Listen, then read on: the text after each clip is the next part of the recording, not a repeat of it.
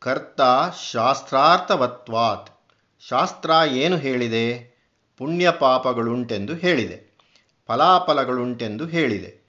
ಸುಖ ದುಃಖಗಳು ಧರ್ಮಾಧರ್ಮಗಳಿಗಾನುಸಾರವಾಗಿರುತ್ತವೆಂದು ಹೇಳಿದೆ. ಆದುದ್ದರಿಂದ ಈ ಧರ್ಮಾಧರ್ಮ ಬೋಧನೆಗೆ ಸಾರ್ಥಕತೆ ಬರಬೇಕಾದರೆ ಧರ್ಮಾಧರ್ಮಗಳನ್ನು ಗ್ರಹಿಸಿ ಸನ್ನಿವೇಶ ವಿವೇಕದಿಂದ ಇದು ಧರ್ಮ, ಅದು ಅಧರ್ಮ ಎಂದು ನಿರ್ಣಯ ಮಾಡುವ ಅಧಿಕಾರ ಮನುಷ್ಯನಿಗಿರಬೇಕು. ಆ ಸ್ವಾತಂತ್ರ್ಯ ಮನುಷ್ಯನಿಗೆ ಇಲ್ಲದೆ ಹೋದರೆ ಅವನು ಧರ್ಮಕ್ಕಾಗಲಿ ಅಧರ್ಮಕ್ಕಾಗಲಿ ಹೊಣೆಗಾರನಾಗುವುದಿಲ್ಲ. ಈ ಸೂತ್ರದ ಮೇಲಿನ ರಾಮಾನುಜಾಚಾರ್ಯರ ಭಾಷ್ಯದ ಮಾತುಗಳನ್ನು ನೋಡೋಣ. ತ್ರಿಮಸ್ತರಿಗೂ ಅಭಿಪ್ರಾಯ ಭೇದವಿರುವುದು ಯಾರಿಗೂ ರುಜುವಾತು ಕೊಡುವುದು ಸಾಧ್ಯವಿಲ್ಲದಿರುವ ಭಾಗದಲ್ಲಿ. ರುಜುವಾತು ಕೊಡುವುದು ಸಾಧ್ಯವಿರುವ ಭಾಗದಲ್ಲಿ ಅವರವರಲ್ಲಿ ಏನೂ ತಕರಾರಿಲ್ಲ. ಹೀಗಿದೆ ಭಗವದ್ರಾಮಾನುಜರ ವಚನ.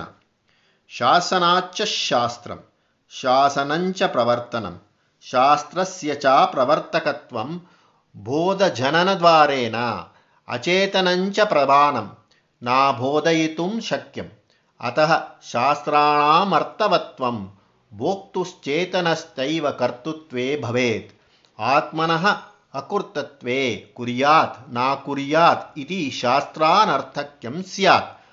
ಸ್ವರ್ಗಾಪವರ್ಗ ಸಾಧನಾನುಷ್ಠಾನ ವಿಧಾನ ಶಾಸ್ತ್ರಾಣಾಂ ಅರ್ಥವತ್ತಾಯ ಕರ್ತೈವಾತ್ಮ ಬೋಧ್ಯುರೇವ ಈ ಶಾಸನಂ. ಶಾಸನವೆಂದರೆ ಆಳುವುದು, ಶಾಸ್ತ್ರವು ನಮ್ಮನ್ನು ಆಳುತ್ತದಾದ್ದರಿಂದ ಅದಕ್ಕೆ ಆ ಹೆಸರು. ಹೀಗೆ ನಡೆ ಹಾಗೆ ನಡೆ ಎಂದು ಹೇಳುವುದು ಪ್ರವರ್ತನ. ಶಾಸ್ತ್ರ ಹೇಗೆ ಪ್ರವರ್ತನ ಮಾಡುತ್ತದೆ? ಬೋಧ ಜನನ ದ್ವಾರೇನ. ಜ್ಞಾನ ಜ್ಞಾನವುಂಟು ಮಾಡುವುದರ ಮೂಲಕ. ಶಾಸ್ತ್ರವು ಜ್ಞಾನವನ್ನೊದಗಿಸಿ ಈ ರೀತಿ ಮಾಡು, ಆ ರೀತಿ ಮಾಡಬೇಡ ಎಂದು ಪ್ರೇರಣೆ ಮಾಡುತ್ತದೆ. ಸ್ವಾತಂತ್ರ್ಯ ಇಲ್ಲದ ಜಡವಸ್ತುವಿಗೆ ಬೋಧನೆ ಮಾಡಿ ಏನು ಪ್ರಯೋಜನ? ಅಚೇತನಂಚ ಪ್ರಧಾನ.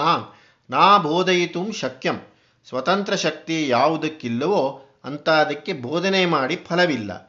ಅತಃ ಶಾಸ್ತ್ರಾಣಾಂ ಅರ್ಥವತ್ವಂ ಭೋಕ್ತುಶ್ಚೇತನಸ್ಯೈವ ಕರ್ತೃತ್ವೇ ಭವೇತ್ ಯಾರು ಫಲವನ್ನು ಉಣ್ಣತಕ್ಕವನೋ ಫಲಭೋಕ್ತೃವೋ ಅವನು ಕರ್ತತ್ವದಿಂದ ಶಾಸ್ತ್ರಗಳ ಅರ್ಥವಂತಿಕೆ ಯಾರಿಗೆ ಕ್ರಿಯಾ ಸ್ವಾತಂತ್ರ್ಯ ಉಂಟೋ ಅಂಥವನಿಗೆ ಇದನ್ನು ಮಾಡು, ಅದನ್ನು ಮಾಡಬೇಡ ಎಂದು ಹೇಳುವುದು ಸಾರ್ಥಕವಾಗುತ್ತದೆ।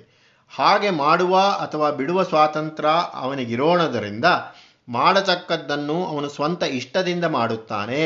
ಬಿಡತಕ್ಕದ್ದನ್ನು ಸ್ವಂತ ಇಷ್ಟದಿಂದ ಬಿಡುತ್ತಾನೆ. ಆದುದರಿಂದ ಮಾಡಿದ್ದರ ಪುಣ್ಯ ಪಾಪಗಳು ಬಿಟ್ಟಿದ್ದರ ಪುಣ್ಯ ಪಾಪಗಳು ಅವನಿಗೆ ಅಂಟಿಕೊಳ್ಳುತ್ತವೆ ಆತ್ಮನಃ ಅಕುರ್ತತ್ವೇ ಕುರಿಯಾತ್, ನಾ ಕುರಿಯಾತ್ ಇತಿ ಶಾಸ್ತ್ರಾನರ್ಥಕ್ಯ ಸಂಖ್ಯ. ಕಾರ್ಯ ಮಾಡತಕ್ಕ ಕ್ರಿಯಾ ಸ್ವಾತಂತ್ರ್ಯ ಇಲ್ಲದೆ ಹೋದರೆ ಹೀಗೆ ಮಾಡು, ಹಾಗೆ ಮಾಡಬೇಡ ಎಂದು ಹೇಳಿದ ಮಾತು ನಿರರ್ಥಕ ತಾನೇ. ಯಾರಿಗೆ ಆ ಮಾತು ಹೇಳಲ್ಪಡುತ್ತದೆಯೋ ಅವನಿಗೆ ಆ ಮಾತನ್ನು ನಡೆಸುವುದಕ್ಕೆ ಆಗಲಿ, ಬಿಡುವುದಕ್ಕೆ ಆಗಲಿ ಸ್ವಾತಂತ್ರ್ಯ ಇಲ್ಲದೆ ಹೋದರೆ ವಿಧಿ ಪ್ರತಿಷೇಧ ರೂಪವಾದ ಧರ್ಮಶಾಸ್ತ್ರವೆಲ್ಲ ಪ್ರಯೋಜನಾವಕಾಶವಿಲ್ಲದೆ ವ್ಯರ್ಥವಾಗುತ್ತದೆ. ಬೋಧ್ಯುರೇವ ಹಿ ಶಾಸನಂ. ಯಾರು ಬೋಧನೆಗೆ ಅರ್ಹನಾಗಿರುತ್ತಾನೋ ಅವನಿಗೆ ಮಾತ್ರ ಶಾಸ್ತ್ರ. ಆ ಅರ್ಹತೆ ಅವನಿಗೆ ಇಲ್ಲದೆ ಹೋದರೆ ಅವನಿಗೆ ಮಾಡಿದ ಬೋಧನೆ ಕಲ್ಲಿಗೋ ಗೋಡೆಗೋ ಮಾಡಿದಂತೆ. ಹೇಳಿದ ಮಾತನ್ನು ನಡೆಸುವುದಕ್ಕೆ ಆಗಲಿ ಉಲ್ಲಂಘನೆ ಮಾಡುವುದಕ್ಕೆ ಆಗಲಿ, ಯಾರಿಗೆ ಸ್ವಾತಂತ್ರ್ಯ ಉಂಟೋ ಅವನಿಗೆ ಶಾಸ್ತ್ರ ಹೇಳತಕ್ಕದ್ದು. ಅದನ್ನು ಉಲ್ಲಂಘನೆ ಮಾಡಿದರೆ ಅದರ ಪಾಪಕ್ಕೆ ಅವನು ಗುರಿಯಾಗುತ್ತಾನೆ. ಅದಕ್ಕೆ ವಿಧೇಯನಾಗಿ ನಡೆದುಕೊಂಡರೆ ಆ ಪುಣ್ಯಕ್ಕೆ ಅವನು ಫಲಭಾಗಿಯಾಗುತ್ತಾನೆ. ಆದದ್ದರಿಂದ ಪುಣ್ಯ ಪಾಪಗಳು ಯಾರಿಗೆ ಕ್ರಿಯಾ ಸ್ವಾತಂತ್ರ್ಯ ಯಾರಿಗುಂಟೋ ಅವನಿಗೆ ಕ್ರಿಯೆ ಎಂದರೆ ಇಲ್ಲಿ ಕಾರ್ಯಕಾರ್ಯ ವಿವೇಕ, ಧರ್ಮಾಧರ್ಮ ವಿವೇಕ. ಈ ವಿವೇಚನೆ ಯಾರಿಗುಂಟೋ ಅವನಿಗೆ ಶಾಸ್ತ್ರವನ್ನು ಎಂದರೆ ವಿಧಿನಿಷೇಧಗಳನ್ನು ಹೇಳಿ ಪ್ರಯೋಜನ. ಈ ಸ್ವಾತಂತ್ರ್ಯ ಇರೋಣೋದರಿಂದಲೇ ಧರ್ಮಶಾಸ್ತ್ರಗಳು, ನಿಬಂಧನೆಗಳು ಲೋಕ ವ್ಯವಸ್ಥೆಗಳು ಅವಶ್ಯಕವಾಗಿರುವುದು. ಮನುಷ್ಯನಿಗಿರತಕ್ಕ ಸ್ವಾತಂತ್ರ್ಯ ಮಿತವಾದದ್ದೇನೋ ಹೌದು. ಏಕೆ? ದೈವದ ಕಾರಣದಿಂದ. ಆದರೆ ಎಷ್ಟು ಸ್ವಾತಂತ್ರ್ಯ ಉಂಟೋ ಅಷ್ಟನ್ನು ಅವನು ಕಾರ್ಯಕಾರ್ಯ ವಿವೇಕಕ್ಕಾಗಿ ಉಪಯೋಗಪಡಿಸಿಕೊಳ್ಳಬೇಕು. ಪ್ರತಿಯೊಂದು ಕರ್ಮದ ಚರಿತ್ರೆಯಲ್ಲಿಯೂ ಮೂರು ಘಟ್ಟಗಳಿರುತ್ತವೆ. ಪ್ರಾರಂಭ, ಪ್ರವರ್ತನ, ಪರಿಣಾಮ. ಈ ಮೂರರಲ್ಲಿ ಪರಿಣಾಮ ಘಟ್ಟವು ಬಹುಶಃ ದೈವಕ್ಕೆ ಸೇರಿದ್ದು. ಮಿಕ್ಕೆರಡು, ಪ್ರಾರಂಭ, ಪ್ರವರ್ತನ. ಇವು ಮುಖ್ಯವಾಗಿ ಪುರುಷಾಧೀನಗಳು. ಆ ಎರಡು ಘಟ್ಟಗಳ ಸ್ವರೂಪ ಎಂತಾದ್ದು? ಪ್ರಾರಂಭವು ಅಂತರಂಗದ್ದು, ಜ್ಞಾನಕ್ಷೇತ್ರದ್ದು. ಪ್ರವರ್ತನೆಯು ಬಹಿರಂಗದ್ದು, ಕ್ರಿಯಾಕ್ಷೇತ್ರದ್ದು. ಆದುದರಿಂದ ಈಗ ಜ್ಞಾನಕ್ರಿಯ ಕ್ಷೇತ್ರಗಳ ವಿವರಣೆಯನ್ನು ಅನುಗ್ರಹಿಸುತ್ತಾನೆ ಸ್ವಾಮಿ. ಜ್ಞಾನಂ ಜ್ಞೇಯಂ ಪರಿಜ್ಞಾತ ತ್ರಿವಿಧ ಕರ್ಮಚೋದನ.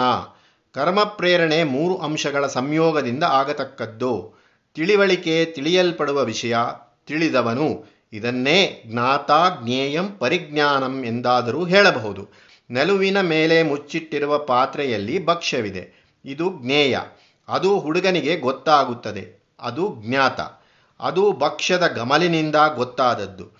ಆ ಘಮಲು ಆ ಪಾತ್ರೆಯಿಂದ ಹೊರಟು ಅವನ ಮೂಗನ್ನು ತಲುಪಿ ಆ ಇಂದ್ರಿಯದ ಮೂಲಕ ಮನಸ್ಸನ್ನು ಕೆರಳಿಸಿದ್ದು ಜ್ಞಾನ.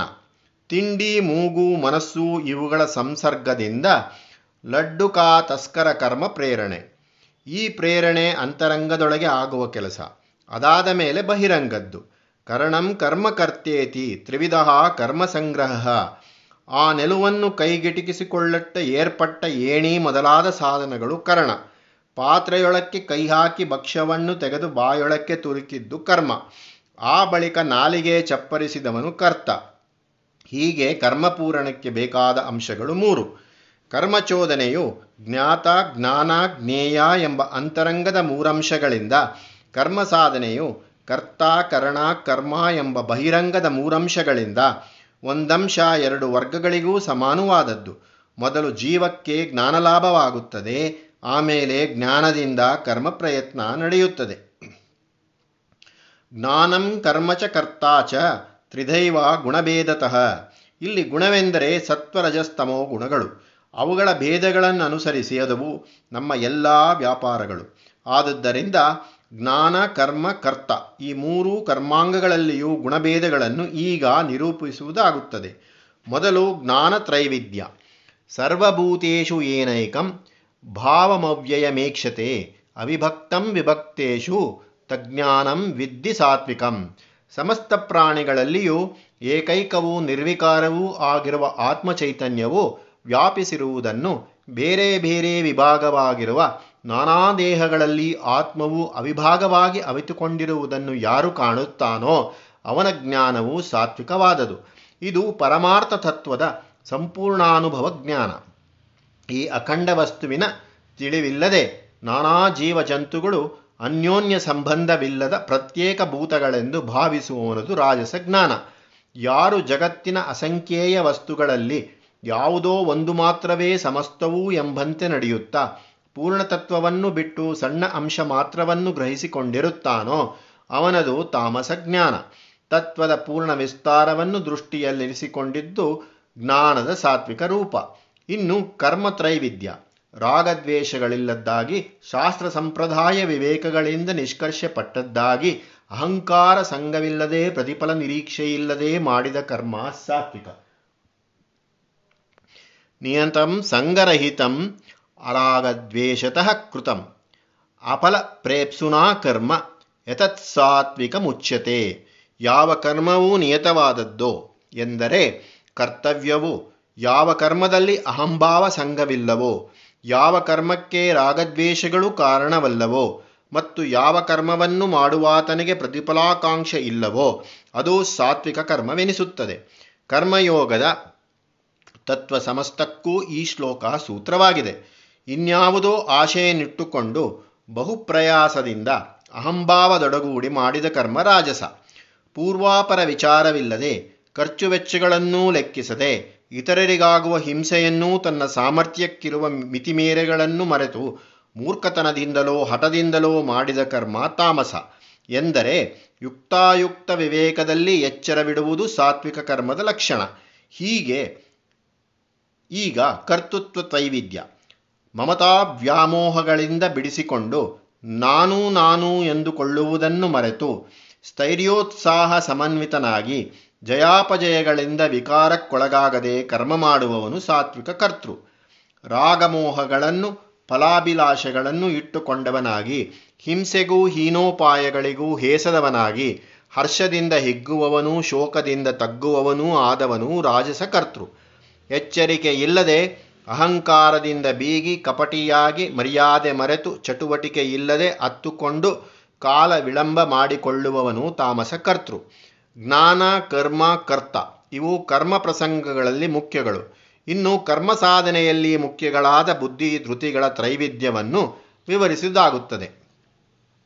ಪ್ರವೃತ್ತಿಂಚ, ನಿವೃತ್ತಿಂಚ, ಕಾರ್ಯಾಕಾರ್ಯೇ ಭಯಾಭಯೇ, ಬಂಧಂ ಮೋಕ್ಷಂಚಯೋ ವೇತ್ತಿ ಬುದ್ಧಿ ಸಾ ಪಾರ್ಥಸಾತ್ವಿಕಿ ಲೋಕ ವ್ಯವಹಾರದೊಳಕ್ಕೆ ಪ್ರವೃತ್ತಿ. ಯಾವ ಕಾಲದಲ್ಲಿ ಪ್ರವೇಶಿಸತಕ್ಕದ್ದು, ಎಷ್ಟು ದೂರ ಪ್ರವೇಶಿಸತಕ್ಕದ್ದು, ಯಾವಾಗ ನಿವೃತ್ತಿ, ಯಾವ ಎಲ್ಲೆಯಲ್ಲಿ ಇನ್ನು ಮುಂದಕ್ಕೆ ಹೋಗದೆ ನಿಲ್ಲಬೇಕಾದದ್ದು, ಯಾವುದು ಅವಶ್ಯ ಕರ್ತವ್ಯ, ಯಾವ ಕಾರ್ಯ ತ್ಯಾಜ್ಯ, ಯಾವುದಕ್ಕೆ ಹೆದರಬೇಕು, ಎಲ್ಲಿ ನಿರ್ಭೀತನಾಗಿರಬೇಕು, ಯಾವುದು ಆತ್ಮವನ್ನು ಬಂಧ ಕಟ್ಟಿ ಬಿಗದೀತು ಯಾವುದು ಆ ಕಟ್ಟನ್ನು ಮೋಕ್ಷ ಸಡಿಲಿಸಿತು ಈ ಧರ್ಮಸೂತ್ರಗಳನ್ನು ಬಲ್ಲ ಬುದ್ಧಿ ಸಾತ್ವಿಕವಾದದ್ದು. ಧರ್ಮಾಧರ್ಮಗಳನ್ನು, ಕಾರ್ಯಕಾರ್ಯಗಳನ್ನು ತತ್ವಾನುಸಾರವಾಗಿ ನೋಡದೆ ಆತುರದಿಂದ ತಪ್ಪು ತಪ್ಪಾಗಿ ತಿಳಿದುಕೊಳ್ಳುವುದು ರಾಜಸ ಬುದ್ಧಿ. ಅಧರ್ಮವನ್ನೇ ಧರ್ಮವೆಂದು ನಂಬಿಕೊಂಡು ಮಂಕುತನದಲ್ಲಿ ಎಲ್ಲವನ್ನೂ ತಲೆಕೆಳಕಾಗಿ ಕಾಣುವುದು ತಾಮಸ ಬುದ್ಧಿ. ಅರ್ಜುನನಿಗೆ ಪ್ರಾರಂಭದಲ್ಲಿದ್ದಿದ್ದು ರಾಜಸ ಬುದ್ಧಿ. ಸಾತ್ವಿಕ ಬುದ್ಧಿಯ ಮುಖ್ಯ ಲಕ್ಷಣವು ತಾರತಮ್ಯ ಸೂಕ್ಷ್ಮಗ್ರಹಣ ಆ ವಿವೇಕ ಗುಣವನ್ನು ಅರ್ಜುನ ಸಂಪಾದಿಸಿಕೊಳ್ಳಬೇಕಾಗಿತ್ತು. ಧೃತಿ ಎಂದರೆ ಧರಿಸುವ ಸಾಮರ್ಥ್ಯ. ಅದರಲ್ಲಿ ಧೈರ್ಯ ಸ್ಥೈರ್ಯಗಳೆರಡೂ ಏಕೀಭವಿಸಿರುತ್ತದೆ. ಮನಸ್ಸು, ಇಂದ್ರಿಯಗಳು, ಪ್ರಾಣವಾಯುಗಳು ಇವುಗಳನ್ನು ನಿರಂತರಾಭ್ಯಾಸದಿಂದ ನಿಯಮದಲ್ಲಿರಿಸಿಕೊಳ್ಳುವ ಚಿತ್ತೈಸ್ಥೈರ್ಯವು ಸಾತ್ವಿಕ ಧೃತಿ. ಧರ್ಮಕಾಮಾರ್ಥಿಗಳಿಗೆ ಸಂಬಂಧಪಟ್ಟ ಕಾರ್ಯಗಳ ವೇಳೆಯಲ್ಲಿ ಆಯಾ ಫಲಗಳನ್ನು ಮಾತ್ರ ದೃಷ್ಟಿಯಲ್ಲಿರಿಸಿದ ತಾತ್ಕಾಲಿಕವಾದ ಧೃತಿಯು ರಾಜಸ. ಗಾಂಧಿಯವರು ಬದುಕಿದ್ದಾಗ ನಾವೆಲ್ಲ ತೋರಿಸಿದ ವ್ರತವೃದ್ಧಿ ರಾಜಸ ಧೃತಿಗೆ ಉದಾಹರಣೆ. ಅದು ತಾತ್ಕಾಲಿಕ ಪ್ರಯೋಜನವನ್ನು ಮಾತ್ರ ಗಣಿಸತಕ್ಕದ್ದು. ನಿದ್ದೆ, ಕನವರಿಕೆ, ಕನಸು, ಗೋಳಾಟ, ಜಂಬ ಇವುಗಳನ್ನು ಬಿಡನೆಂಬ ಧೃತಿ ತಾಮಸ. ಸುಖದಲ್ಲಿಯೂ ತ್ರಿವಿಧಗಳುಂಟು. ಎತ್ತದಗ್ರೇ ವಿಷಮಿವ. ಪರಿಣಾಮೇಮೃತೋಪಮಂ ತತ್ಸುಖಂ ಸಾತ್ವಿಕಂ ಪ್ರೋಕ್ತಂ ಆತ್ಮಬುದ್ಧಿ ಪ್ರಸಾದಜಂ. ಮನಸ್ಸು ಯಾವ ಸಂಗತಿಯಲ್ಲಿ ನೆಲೆಸಿ, ನಲಿದು ದುಃಖದ ಕೊನೆಯನ್ನು ಕಂಡಿರುತ್ತದೆಯೋ, ಯಾವುದು ಮೊದಮೊದಲು ಕಹಿ ತೋರಿ ಕಡೆಗೆ ಸಿಹಿ ತೋರಿ ಅಮೃತವೆನಿಸುತ್ತದೆಯೋ ಅದು ಸಾತ್ವಿಕ ಸುಖ, ಅದು ಆತ್ಮಬುದ್ಧಿ ಪ್ರಸಾದದ ಫಲ.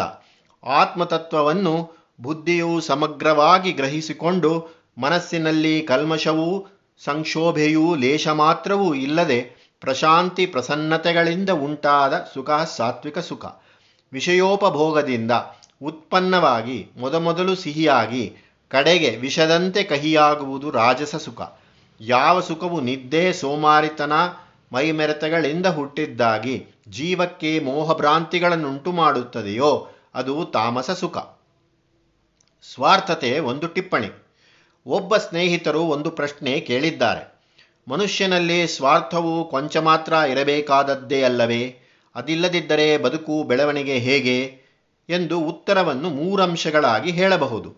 ಮೊದಲನೆಯದಾಗಿ, ಸ್ವಾರ್ಥವು ಸ್ವಾಭಾವಿಕವಾಗಿರುವ ಗುಣ. ಅದನ್ನು ತಂದುಕೊಳ್ಳುವುದಕ್ಕಾಗಿ ಯಾರೂ ಪ್ರಯತ್ನವನ್ನೇನೂ ಮಾಡಬೇಕಾಗಿಲ್ಲ. ಅದು ತಾನಾಗಿಯೇ ಹುಟ್ಟುಗುಣವಾಗಿ ಬಂದಿದೆ. ಅದರಿಂದ ಜೀವಕ್ಕೆ ಲಾಭ ನಷ್ಟಗಳೆರಡೂ ಆಗುತ್ತದೆ. ನಷ್ಟವನ್ನು ಕಡಿಮೆ ಮಾಡಿ ಲಾಭವನ್ನು ಹೆಚ್ಚು ಮಾಡುವಂತೆ ಅದನ್ನು ತಿದ್ದಬೇಕೆಂಬುದು ಧರ್ಮದ ಉದ್ದೇಶ. ಧರ್ಮವು ಸ್ವಾರ್ಥವನ್ನು ಸಂಪೂರ್ಣವಾಗಿ ಅಳಿಸಿಬಿಡಬೇಕೆಂದು ಹೇಳುವುದಿಲ್ಲ. ಅಸ್ಮಾಕಂ ಸಹಕುಟುಂಬಾನಾಂ ಕ್ಷೇಮ ಸ್ಥೈರ್ಯ ವೀರ್ಯ ವಿಜಯ ಆರೋಗ್ಯ ಸೌಭಾಗ್ಯ ಇತ್ಯಾದಿಯಲ್ಲವೇ ಧರ್ಮಕಾರ್ಯ ಸಂಕಲ್ಪ. ಎರಡನೆಯದಾಗಿ, ಬದುಕಬೇಕಾದದ್ದು ಏತಕ್ಕೋಸ್ಕರ, ಬದುಕಿಗೋಸ್ಕರ ಬದುಕೋ, ಬೇರೆ ಉದ್ದೇಶಕ್ಕಾಗಿ ಬದುಕೋ, ಗಿಡಬಳ್ಳಿಗಳು, ಹಾವು ಹಲ್ಲಿಗಳು ಬದುಕಿಗೋಸ್ಕರ ಬದುಕುತ್ತವೆ. ಅಂಥ ಬದುಕುಗಳ ಜೊತೆಗೆ ಬೇರೆ ಉದ್ದೇಶ ಸೇರದಿದ್ದರೆ ಯಾರಿಗೆ ನಷ್ಟ? ಹಾಗಲ್ಲದೆ ಒಂದು ಬೇರೆ ಉದ್ದೇಶಕ್ಕಾಗಿ ಬದುಕಬೇಕು ಮನುಷ್ಯ. ಎಂಬುದಾದರೆ ಆ ಉದ್ದೇಶವು ಸ್ವಾರ್ಥಕ್ಕಿಂತ ಮೇಲ್ಪಟ್ಟದ್ದಾಗಿರಬೇಕಾಗುತ್ತದೆ. ಆಗ ಬದುಕಿನ ಗುರಿ ದೊಡ್ಡದಾಗುತ್ತದೆ. ಸ್ವಾರ್ಥ ಆ ಮೇಲ್ಗುರಿಗೆ ಉಪಕರಣ ಮಾತ್ರವಾಗುತ್ತದೆ. ಮೂರನೆಯದಾಗಿ ಸ್ವಾರ್ಥವು ಸುಖಾದಿಗಳಂತೆ ತ್ರಿವಿಧವಾದದ್ದು. ತನ್ನ ನಾಲಗೆ, ತನ್ನ ಹಾಸಿಗೆ, ತನ್ನ ಅಲಂಕಾರ, ತನ್ನ ಪ್ರತಿಷ್ಠೆ ಇದಿಷ್ಟನ್ನೇ ನೋಡುತ್ತಾ ಮಿಕ್ಕ ಜಗತ್ತು ತನ್ನ ಸುಖಕ್ಕಾಗಿ ಬೇಕಾದ ಸಾಮಾನೆಂದುಕೊಳ್ಳುವುದು ತಾಮಸ ಸ್ವಾರ್ಥ. ಅದು ಲೋಕದಿಂದ ತನಗೆ ಬೇಕು ಬೇಕಾದದ್ದನ್ನು ತೆಗೆದುಕೊಳ್ಳುತ್ತದೆ. ಲೋಕಕ್ಕೆ ಏನನ್ನೂ ಸಲ್ಲಿಸುವುದಿಲ್ಲ. ಲೋಕ ಋಣವನ್ನು ತೀರಿಸುವುದಿಲ್ಲ. ಲೋಕದಿಂದ ತನಗಿಷ್ಟು ಪ್ರಯೋಜನವಾಗಿದೆಯಲ್ಲ ಎಂಬ ಋಣಬುದ್ಧಿಯೇ ಅದಕ್ಕಿಲ್ಲ. ತನ್ನ ಮನೆ, ತನ್ನ ಕುಲ, ತನ್ನ ಊರು, ತನ್ನ ದೇಶ ಎಂಬಷ್ಟು ಮಾಟಿಗೆ ತನ್ನ ತನ್ನತನವನ್ನು ವಿಶಾಲಗೊಳಿಸಿ ತನ್ನವರೆಂಬುವರ ಸುಖ ದುಃಖಗಳಲ್ಲಿ ಭಾಗಿಯಾಗಿ ಬಾಳನ್ನು ಲೋಕದ ಒಂದು ಭಾಗದೊಡನೆ ಹಂಚಿಕೊಳ್ಳುವುದು ರಾಜಸ ಸ್ವಾರ್ಥ. ತಾಮಸ ಸ್ವಾರ್ಥಕ್ಕಿಂತ ಮೇಲ್ಪಟ್ಟದ್ದು ಇದು. ಇವರೆಲ್ಲ ನಮ್ಮವರೇ, ಇವರು ನಮಗೆ ಬೇಕಾದವರು, ಇವರೆಲ್ಲರೂ ನನ್ನ ಸುಖ ದುಃಖಗಳಲ್ಲಿ ಭಾಗಿಗಳಾಗಬೇಕು. ಹೀಗೆ ತಾನು ತನ್ನದು ಎನ್ನುವುದರಲ್ಲಿ ಇತರರನ್ನು, ತನಗೆ ಬೇಕಾದವರನ್ನೂ, ಹತ್ತಿರದವರನ್ನೂ ಸೇರಿಸಿಕೊಳ್ಳುತ್ತದೆ. ಅಷ್ಟು ಮಟ್ಟಿಗೆ ವಿಸ್ತಾರವಾಗುತ್ತದೆ ಈ ಸ್ವಾರ್ಥ. ಇದು ಲೋಕದಿಂದ ತನಗೆ ಬೇಕಾದಷ್ಟನ್ನು ತೆಗೆದುಕೊಳ್ಳುತ್ತದೆ, ಸಾಧ್ಯ ತೋರಿದಷ್ಟನ್ನು ಲೋಕಕ್ಕೆ ಹಿಂತಿರುಗಿಸುತ್ತದೆ. ತನ್ನೊಳಗಣ ಆತ್ಮವೇ ಜಗದಾತ್ಮ, ಜಗತ್ತು ಭಗವಂತನ ಲೀಲಾ ಶರೀರ. ತನ್ನನ್ನು ತಾನು ಅದರಲ್ಲೆಲ್ಲ ಅನುಭವಿಸುತ್ತಾ ಮನಸಾ ಸರ್ವಮಯನಾಗಬೇಕು ಎಂಬ ಬ್ರಹ್ಮಾನುಭವಾಭಿಲಾಷೆ ಸಾತ್ವಿಕ ಸ್ವಾರ್ಥ. ಅದು ತನ್ನದು ಯಾವುದೂ ಅಲ್ಲವೆಂದು ತಿಳಿದು ಎಲ್ಲವನ್ನೂ ಭಗವಂತನಿಗರ್ಪಿಸಿ ಸಂತೋಷಿಸುತ್ತದೆ, ಅಥವಾ ಎಲ್ಲವೂ ತನ್ನದೇ. ತನ್ನದಲ್ಲದ್ದು, ತನಗೆ ವಿರೋಧವಾದದ್ದು ಯಾವುದೂ ಅಲ್ಲವೆಂದು ಸ್ವಾರ್ಥ ಸಾರ್ವಾತ್ಮ್ಯವನ್ನು ಆಚರಿಸುತ್ತದೆ. ಮಹನೀಯರಾದ ನೀಲಕಂಠ ದೀಕ್ಷಿತರ ಮಮತಾ ಪ್ರಶಂಸೆ ಇಲ್ಲಿ ನಮಗೆ ಜ್ಞಾಪಕಾರ್ಹವಾಗಿದೆ. ತ್ಯಕ್ತವ್ಯೋ ಮಮಕಾರ, ತ್ಯಕ್ತ್ಯುಂ ಯದಿ ಶಕ್ಯತೆ ನಾಸೌ. ಕರ್ತವ್ಯೋ ಮಮಕಾರ, ಕಿಂತು ಸಾ ಸರ್ವತ್ರ ಕರ್ತವ್ಯ. ಮಮಕಾರಾದಿರೂಪಿಯಾದ ಸ್ವಾರ್ಥವನ್ನು ತ್ಯಜಿಸತಕ್ಕದ್ದೇ ಸರಿ, ಆದರೂ ಅದನ್ನು ತ್ಯಜಿಸಲಾಗದೆ ಹೋದಾಗ ಆ ಸ್ವಾರ್ಥವನ್ನು ಆಚರಿಸುವುದೇ ಕರ್ತವ್ಯ. ಆದರೆ ಅದನ್ನು ಸರ್ವತ್ರ ಆಚರಿಸಬೇಕು.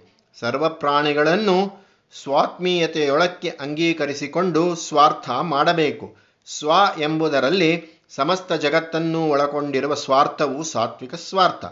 ಭಗವಂತನು ಹೀಗೆ ಮನುಷ್ಯನ ಜ್ಞಾನ, ಕರ್ಮ, ಕರ್ತೃತ್ವಗಳಲ್ಲಿಯೂ, ಬುದ್ಧಿಧೈರ್ಯ, ಸುಖಾದಿಗಳಲ್ಲಿಯೂ ಸತ್ವಗುಣದ ಸ್ವರೂಪವನ್ನು ದೃಷ್ಟಾಂತಪಡಿಸಿ ಅದರ ಸರ್ವೋತ್ಕೃಷ್ಟತೆಯನ್ನು ನಿರೂಪಿಸಿದ ಬಳಿಕ ಸತ್ವವು ಲೋಕದಲ್ಲಿ ಸಾಮಾನ್ಯವಾದದ್ದು ಸುಲಭವಾದದ್ದೂ ಅಲ್ಲವೆಂಬುದು ತೋರಿಸಿದ್ದಾನೆ.